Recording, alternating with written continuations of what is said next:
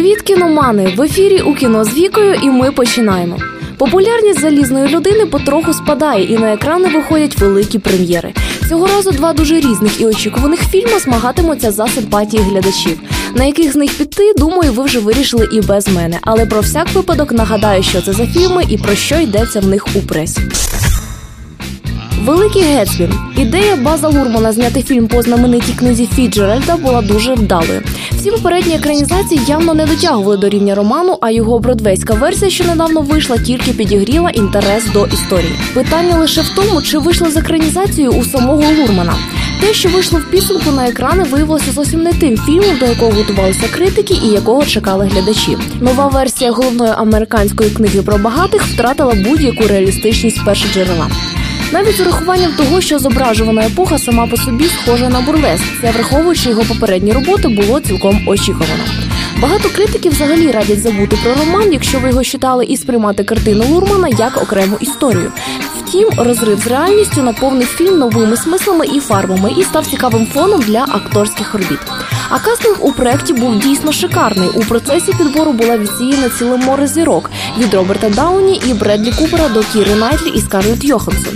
Підсумку зіграли головні ролі Леонардо Ді Капріо, Кері Малліган і Тобі Магуайр, що зірвали бурю аплодисментів у пресі.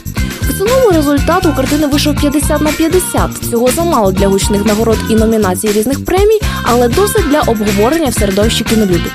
Якщо ви любите гарне драматичне кіно, це кращий вибір тижня. Тим більше, що конкурентів у цьому жанрі у великого Гетсбі немає. Стартрек відплата. Якщо порівнювати фільм Стартрек з одноіменним серіалом, то фільм більше схожий на бездумний космічний бойовик зі спецефектами та перестрілками. Це зрозуміло, адже спецефекти коштують грошей, яких у 1970-х на американському телебаченні не було. Тепер Джей Джей Абрамс не може відмовити собі і глядачам у задоволенні. Але й тут деякі критики дивуються, звідки в такому дорогому фільмі такі дешеві спецефекти. Та й 3D робилося не спочатку, а шляхом конвертації, що завжди позначається на його якості. Проте новий зоряний шлях це перш за все бойовик, пригоди і комедія. Капітан Кірк і його колега Спок ніяк не можуть зійтися в поглядах на життя. Кожному з членів команди зорольота виділили по коронній сцені, а сюжет хвацько закручується навколо боргу, ризику і таємничого терориста. Саме цей лиходій у виконанні Бенедикта Камбербеч виявився найяскравішим персонажем картини, дарма що терорист. Його харизма, внутрішня мотивація і головне інтелектуальний рівень настільки перевищують відповідні характеристики тупуватого кірка і занудного спока, що глядачі зовсім губляться за кого їм переживати. Адже зоряний шлях у виконанні Абрамса це швидко, шумно і забавно.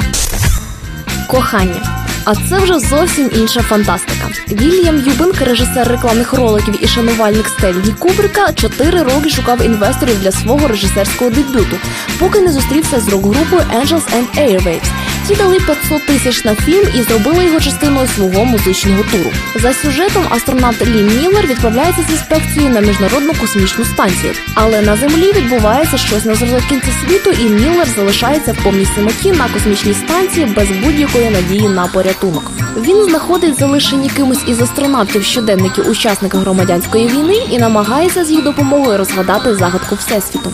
Тут зовсім небагато слів, багато музики і красивих кадрів, багато роздумів і гри на емоціях. Якщо раптом ви виявите цю картину в кінотеатрі, неодмінно сходіть. З часів Соляріса і місяця 2112 ніхто не знімав нічого подібного. Отож, чекайте нових випусків нашої передачі. З вами була Віка. Зустрінемось у кіно.